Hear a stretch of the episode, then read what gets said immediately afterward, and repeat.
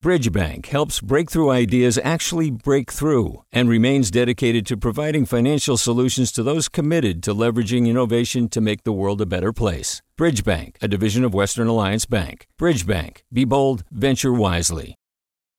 Hey, it's Avery Trufelman, host of Articles of Interest. And I've got to say, I've been a fan of KQED ever since I was a little kid and I would come out to San Francisco to visit my grandma. It was just what we'd always turn on every time we got in the car, every time we were making dinner and turning on the radio. Was always KQED.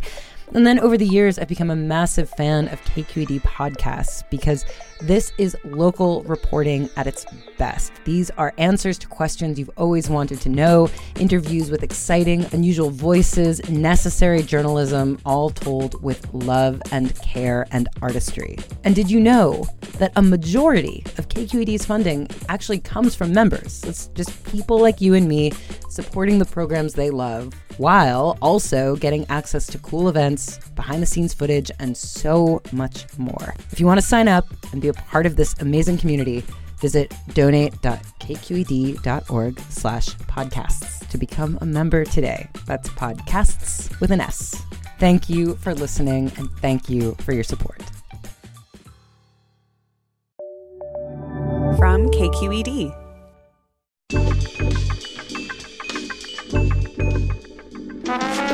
Hey everyone, from KQED Public Radio, this is Political Breakdown. I'm Marisa Lagos. And I'm Scott Shafer, and today on this special edition of The Breakdown, A Nation on Edge. As we prepare for a transfer of power, we hope it's going to be peaceful. We think it will. We're going to dig into the security situation in the wake of the violent January 6th attack on the nation's capital and look ahead to the coming days. Things were thankfully calm over the weekend despite threats of demonstrations by far right groups, but authorities are still on high alert in D.C. and across the country. We're going to talk about all that and what's ahead for the GOP and the country once Trump leaves office. And I must say, we have an all star group here to chew this all over. It is dinner time after all, so we're going to do some chewing. First up, Katie Orr, our Sacramento reporter. And Katie, you were uh, out uh, and about uh, and in Sacramento, across the street from the Capitol yesterday. Of course, there was a lot of security up, but sort of tell us uh, what you were looking for and what actually happened. What was the mood there? Yeah, it's funny. You know, we I didn't know what to expect. Um, I didn't know if I would get to the bureau and see mobs of, um, you know, people protesting the inauguration, uh, people supporting Trump, people supporting uh, Biden Harris, uh, you know, things like that. Instead, I got there and there was literally, I did not see a protester until like maybe later that afternoon there was a handful. I mean i could count on like two hands the number of protesters i saw. Um, what i did see immediately uh, upon getting into downtown was just the heavy presence of the national guard. Uh, they were uh, stationed in front of several um, state office buildings most notably it, you know they weren't just standing there they were in their full like combat uniforms armed you know, machine guns out, uh, tanks parked in the street, or I don't know if they're tank military vehicles parked in the streets. Um, huge presence of uh, CHP officers. There was a six foot fence around the Capitol, and then a fence inside of that.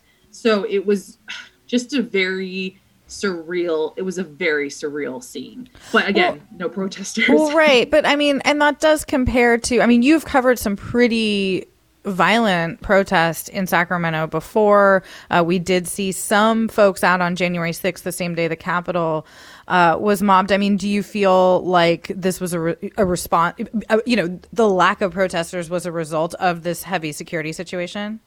Yeah, I mean, well, I do think that it was the Capitol's way of preparing for what very possibly could have happened. As you mentioned, there have been protests in Sacramento uh, for months, um, be they um, protests in support of Black Lives Matter, which were overwhelmingly peaceful, um, you know, and moved through the streets, but there was still a heavy police presence. We have seen groups like the Proud Boys demonstrating at the Capitol and getting into fights with um, people from Antifa groups that have, and it has turned violent before. So it's not like um, the the law enforcement was preparing for no reason, yeah. uh, but it's almost as if these groups that would have turned out sort of knew that they were expected and kind of didn't come because they knew that they were expected. Yeah, big relief overall for sure. What are you hearing, if anything, from legislators, uh, from the governor's office, in terms of do they feel like now the crisis has passed, or are they really do they really just need to keep their guard up and they're just relieved that nothing has happened so far? I mean, I think the guard is certainly going to be kept up at least through Wednesday, the inauguration. Um, we still have been hearing warnings that, yes, you know, these protests might not have happened on Sunday, but there is still potential for them to happen. Um, I personally feel like perhaps they might not be as massive as we were thinking, given that there there doesn't seem to be a ton of momentum for them right now. But again, you never know what people are planning, and um, I know that lawmakers have expressed some concern about these protesters. There was last week a, a, a, several women stood up in a Senate budget hearing committee and started, you know, yelling about buying guns and and yelling that they're you know their their displeasure with the lawmakers uh, essentially. So I think there are people that are nervous. Um, but that is again why we're seeing such a huge law enforcement presence around the Capitol. Yeah, and I think something we're going to get into with our other guest is like just I mean, I think we're all preparing to get through the inauguration, but these groups aren't going to go away come Wednesday, right? I mean, this is a long-standing problem. Um, switching gears before we let you go, Katie, Kamala Harris did resign her Senate seat today. Um, she is obviously going to be sworn in as vice president. We have Alex Padilla, the first Latino senator from California, who will be sworn in in the next day or two. Um, obviously Xavier Becerra, our general, also got appointed to be um, the head of Health and Human Services in DC. So, any thoughts on who might replace him? Um, any scuttlebutt on the Padilla change? Like, what are you hearing up there about uh, about the, these musical chairs as it, as it is? I know. I mean, and I think it's important to note that Attorney General has been historically like a launching pad for politicians in California. Of course, Kamala Harris, Jerry Brown was Attorney General. Um, so I not that he needed a launching pad, but I'm just saying it's a, it's a very high profile position for people. Um, it'll be interesting to see if the same kind of issues that sort of plagued Newsom during the Senate appointment kind of haunt him during the AG appointment, and that being he that was kind was of self-inflicted.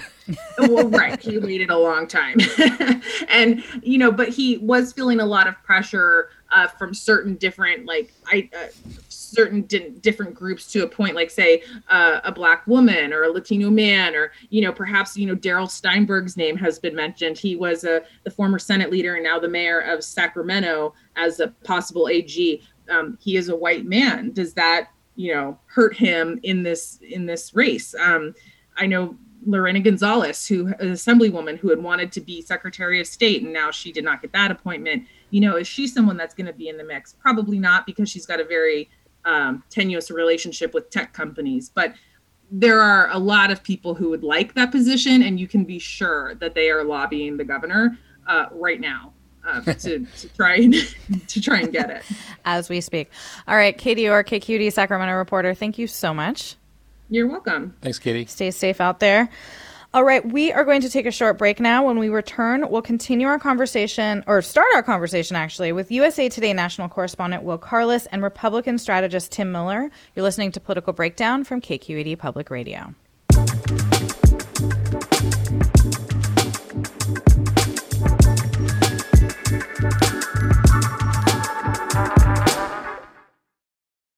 I'm Sasha Khokha, host of the California Report magazine. Every week, we bring you stories about what connects us in the giant, diverse Golden State. Because what happens in California changes the world. I love this place. We were once seen as like the place to be, California. The land of milk and honey. That's where you go to Sunshine State, but we just have challenges right now. KQED's California Report magazine. New episodes drop every Friday, wherever you get your podcasts. Hi there, I'm Rund Abdelfatah from Throughline. If you're listening to this podcast, you know that KQED produces exceptional storytelling that keeps you informed, inspired, and entertained. Their podcasts cover issues from your neighborhood to the entire country and everything in between. Support this work today. You can help us continue to bring quality podcasts to your ears. Just head to donate.kqed.org/podcast. That's donate.kqed.org slash podcast. Welcome back to Political Breakdown. I'm Marisa Lagos here with Scott Shafer, and we are talking about the ongoing threats of violence in America, as well as what's next for the nation just two days from Joe Biden's inauguration as the 46th President of the United States. Joining us now is Will Carless. He's a national correspondent for USA Today, where he covers extremism. Will, thanks for joining. Thanks for having me. And Republican strategist and writer for The Bulwark, Tim Miller. Tim, thanks for being here. Hey, good to be with you.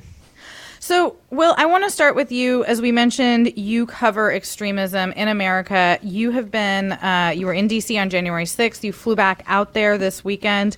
Um, and we really saw what, what you predicted to me last week. I think you said this would be a big nothing burger. Um, why do you think that is? And what, what potential threats still lie ahead this week, um, not just in DC, but across the nation? Um, well, I think it's, I think it's, I mean, it's been pretty widely reported, but I mean, when you have, you know, 20,000, 30,000 troops in the nation's capital, you have an eight foot high steel fence surrounding basically the whole center of power. You have, you know, all of these National Guard troops everywhere. I mean, the, the signs are pretty strong to, uh, to any wannabe troublemakers. Look, this isn't the time or the place to come and do it.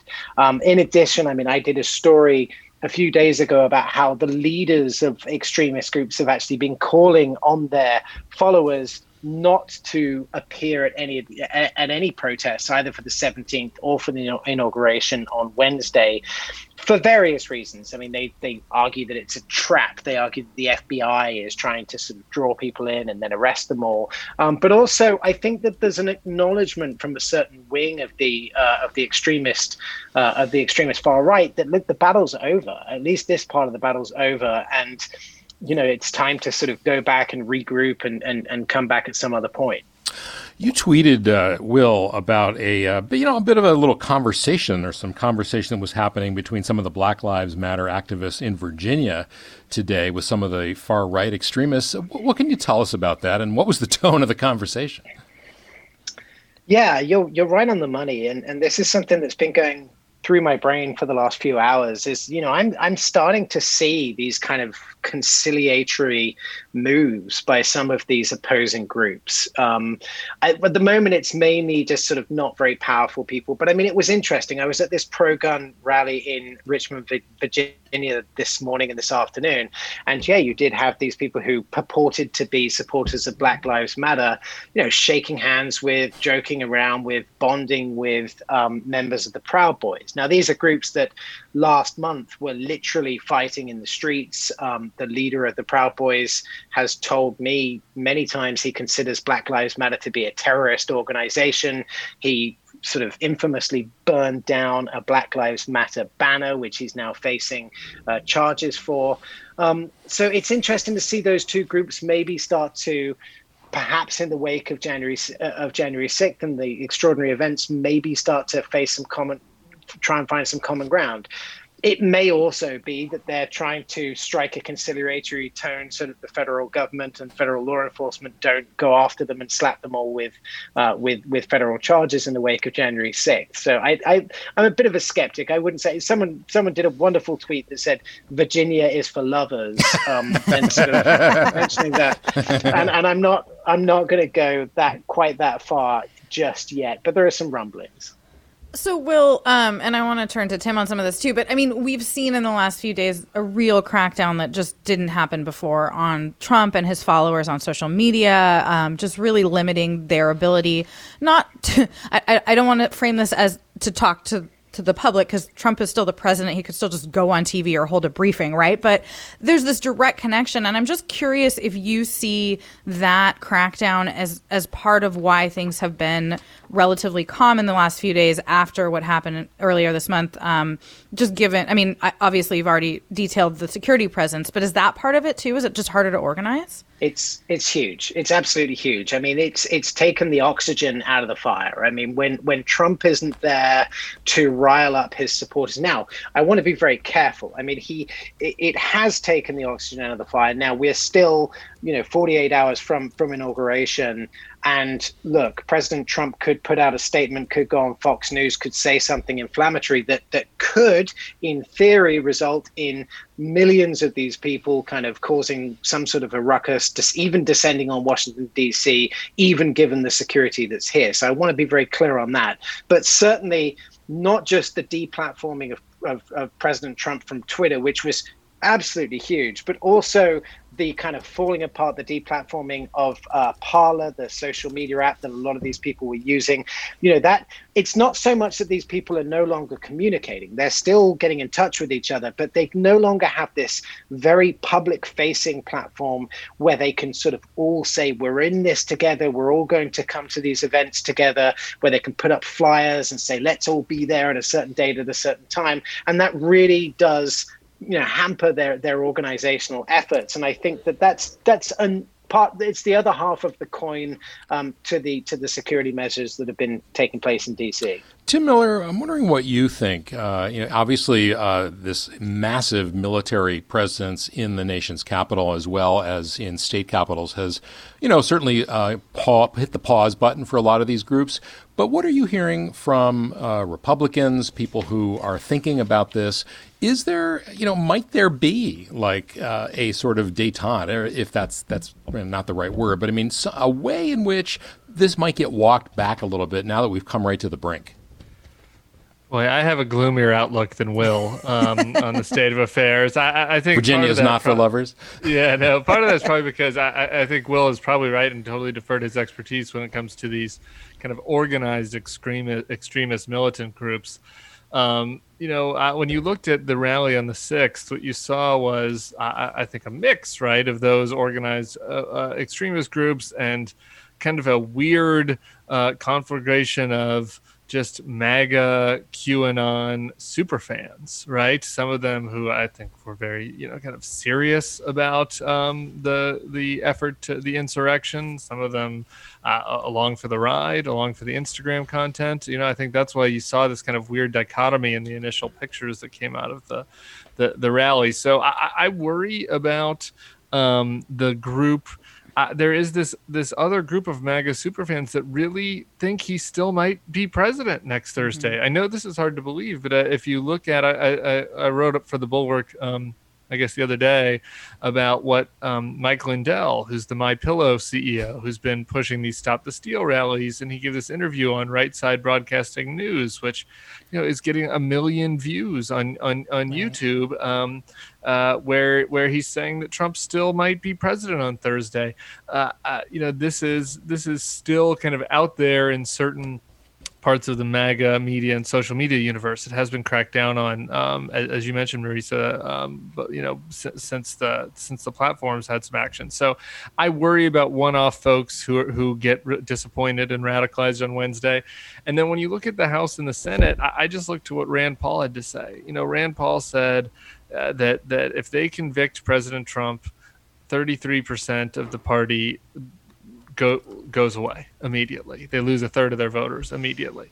And, and I, I, think that was a very correct and revealing hmm. point of view. I think it's why only 10 people did the right thing in the House in, in voting to impeach him. And, and I think that. Um, you know that while you know there will be a small part of the Republican uh, uh, DC establishment that wants to work with Joe Biden, I, I, think the vast majority of them will go into oppositional mode, um, grievance mode, uh, pretty quickly following the inauguration. If you're just joining us, you're listening to Political Breakdown from KQED Public Radio. I'm Marisa Lagos here with Scott Shafer. Today we're talking to USA Today's Will Carless and Republican strategist and Bulwark writer Tim Miller. Tim, I want to stick with you for a second on this. I mean, you've called really forcefully for people to be held account for what happened on January 6th and leading up to it. What does that look like, not just legally, but politically? I mean, how, given what you're spelling out, I mean, we've seen other polls that show, you know, a broad majority of Republicans still think Trump should be president and I mean just such such a gap between what people who are not Trump supporters feel and you know and, and how they view what happened on January 6th and the rest of us. Yeah, it's it's going to be tough to hold accountable. I, I guess the uh, the the positive th- um, uh, elements I, I, think on the accountability side of things is if you look at the Ted Cruz and Josh Hawley numbers right now, uh, they are extremely unpopular. You know, Trumpism does not really transfer um, to you know some of these more traditional Republican types. You know, Josh Hawley's kind of model UN white power fist you know thing just doesn't land with the MAGA nationalists the same way that that, that Trump stuff does. Um, so I, I, think that that you know um, when you look at some of the things the Lincoln Project is doing, holding them accountable on on the financial side of things, um, I, I think that Hawley's in for a tough little period. Um, uh, on the other side, there's a group called the Republican Accountability Project that is going to be supporting the 10 people that voted to impeach in primaries. Just frankly, this is a fight within the party that's that's worth having. I, I, I am totally clear eyed about the fact that the Republican base very much wants Trumpism and, and is very sympathetic to the president in spite of his absolutely unconscionable actions in the lead up to the sixth. Um, but I, I, think that in certain districts in certain states, there are ways to create pain for the people that go along with it. And the prime example of that is in mm-hmm. Georgia. You know, look, uh, it's tough to hold that coalition together if there's an internal fight. And Kelly Loeffler and David Perdue made a bet to go all in with Trump on the on the coup, and you know they turned off enough voters in the suburbs, and there were enough, you know, of the QAnon voters that bought the, uh, you know, fake voting machine thing uh, to allow the Democrats to win two races. I mean, that was accountability right there, and and I think that there will be other examples of that. Well, you've been reporting on these extremist groups for such a long time, and I'm just wondering, do you feel like have they grown under Trump, or have they just sort of come out of the woodwork through social media and now, most recently, at the Capitol and even in Michigan, uh, you know, with that attempt to possibly kidnap the governor of Michigan? Uh, you know, what, what's your take on the dynamics of uh, of these groups? That's a good question, and I think it's it's it's it needs to be answered in terms of um, not defining these groups as a sort of a monolithic entity. They are, you know, as as um, your other guest pointed out, you know, this is a this is a wild, bizarre party of different beliefs and people who believe different things. So if we break it down for a minute, I mean, groups like the QAnon group, for example, which is one significant strata of, of the people that we saw last week, certainly they've grown. I mean, that has grown as a conspiracy theory. It's grown as a as a you know as a political movement, so that it's now just sort of unavoidable. I mean, we see it we see it everywhere, and there are millions of people who are devoted to that. But then you look at groups like, for example, the organized armed militia groups, who who uh, I'm personally most concerned about. We've seen them getting certainly getting more extreme, but but really those groups tend to grow. The Second Amendment groups, the pro-gun people tend to grow actually when there's a Democrat in the White House. And the reason for that is that they they all get very um, excited and charged up about the possibility of gun control and the fact that they, they get whipped into a frenzy about the idea that the Democratic president is going to take away their gun rights. And, and you see traditionally you've seen militias, you know, grow. They grew enormously when President Obama was uh, elected. They've kind of stayed steady during Trump, but but certainly they're going to be using um, Biden's, you know, Biden incoming as a, as a recruitment tool. Um, but then you, I'm, you also have this kind of just, just group, this massive group of kind of what I would sort of describe as almost like mom and pop MAGAs, which are just, um, you know, these, these these Trump supporters that sort of believe in some of the conspiracies and they believe that that for example the election was stolen, but they're not all in on any particular kind of extremist group. They're not part of a militia. They're not part of the Proud Boys. You know, they're just kind of very angry people. And and the, the one of the big debates I think we need to have as a nation is like, do we call those people extremists? You know, mm-hmm. do we mm. call them do we call them part of that extremist movement? Because certainly they were there cheering on and backing the people who stormed the Capitol last um, last last uh, last Wednesday. But really, if you start to lump those people in, we're talking about tens of millions of people who believe these kind of bizarre theories.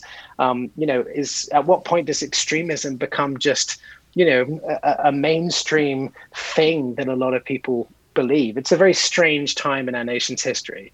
Yeah, and those are all voters. I mean, Tim, you've worked in Republican politics for a long time, helped run um, you know, national campaigns. I mean, do you feel like this was, I don't know, a sleeping giant that, that was there all along and, and folks weren't aware of? I, I, I mean, to Will's point, we saw a lot of this really explode under Obama when it came to the far right groups, but your mom and pop folks, I mean, what's your sense? Yeah, look, I think it's two things at once. I think that this was a sleeping giant that people weren't aware of, and that was exacerbated by by Trump and and his unique, yeah, unconscionable behavior and his uh, unique pathologies, and and who he brought into the party. I, I mean, look, if you if you go back to the Tea Party um, you know, kind of fights of 2010. And if you look at those protests, and I was oftentimes on the more establishment side of primaries versus Tea Party candidates, uh, the people that turned out for Tea Party candidates were very much, you know, kind of middle class people. Um, they're older voters, felt like the con- they're they're losing the country. Some of these people are all, were also there on January 6th, but I think that Trump brought in, you know, a kind of younger. Um, you know, sort of white male, blue collar, not college educated, um, very uh, angry about the way things are going with with society and you know very extreme in in, in their political ideology. And and so I, I think that that you know the, this was already you know something that was on the cusp, uh, and and we saw signs of this, of course. Um, Tim, know, let me just let me just jump. Elected, let me just jump in, Tim, for a second. Like, what happened to all the Republicans who were for lower taxes and free trade, and you know, tough on Russia, tough on China? Speak for them. Where are they? I don't know that we're Republicans anymore. I know Marisa keeps calling me a Republican strategist. I'm like cringing because uh, I, should I, I not? I, mean, I, don't know. I don't want to like. I mean, I guess your... technically, I don't know. You know, I'm in I'm in a transitional period. Um, as, Have you left the party?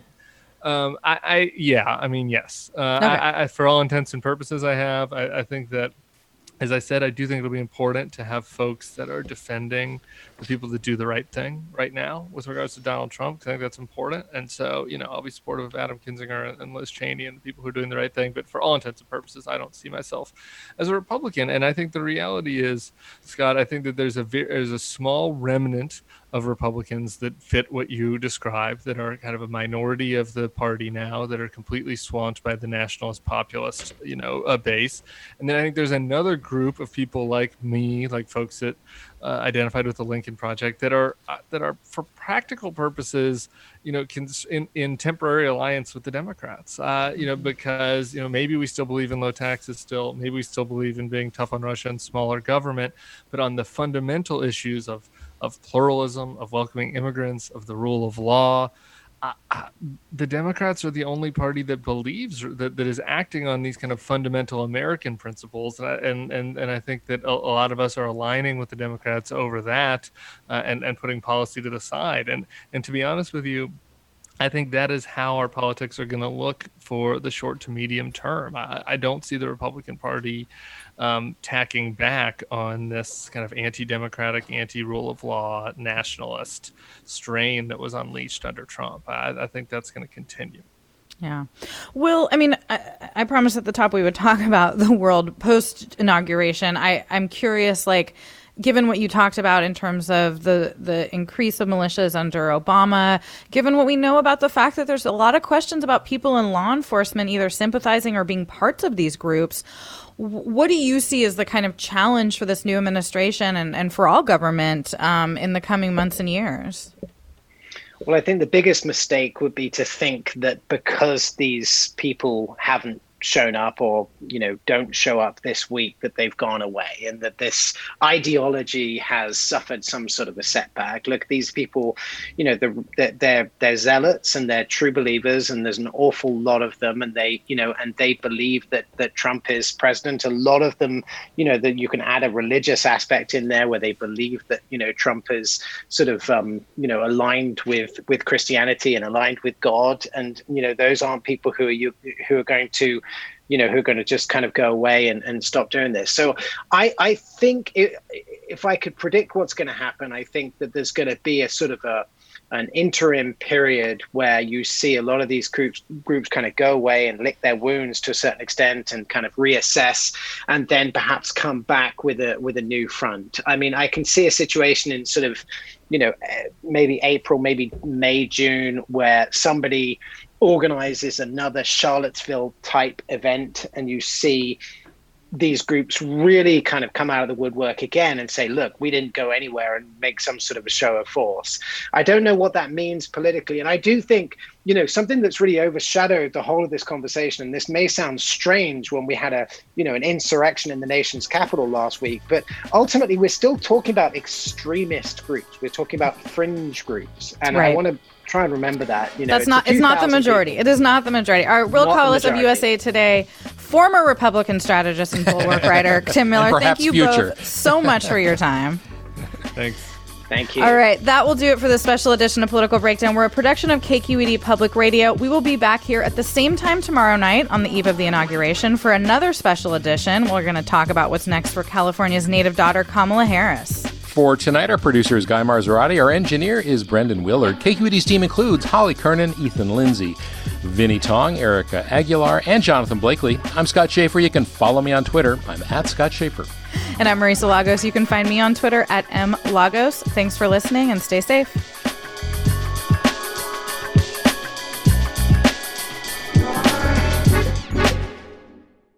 Do you love learning about the San Francisco Bay Area? Its history, its people, its unique blend of cultures? Then you should check out the Bay Curious book. I'm Katrina Schwartz, editor and producer on the Bay Curious podcast, and I'm here to let you know that for the month of May, we've worked out a sweet deal for KQED podcast listeners. Right now, you can get the Bay Curious ebook for $1.99. That's right, $1.99. Just search for Bay Curious wherever you get your ebooks or find a link in our show notes. This offer does expire at the end of the month, though, so you'll want to act on it fast. Happy reading!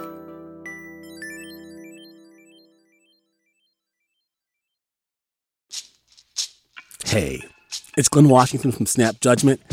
And if you love what you're hearing, and I know you love what you're hearing, please consider becoming a KQED member. You get special access to cool events, behind the scenes footage, and so much more. Plus, you'll sleep better at night knowing you did your part for the community you depend upon. It's in you. Please be in it. Visit donate.kqed.org slash podcasts to sign up now. That's podcast with an S. Thanks.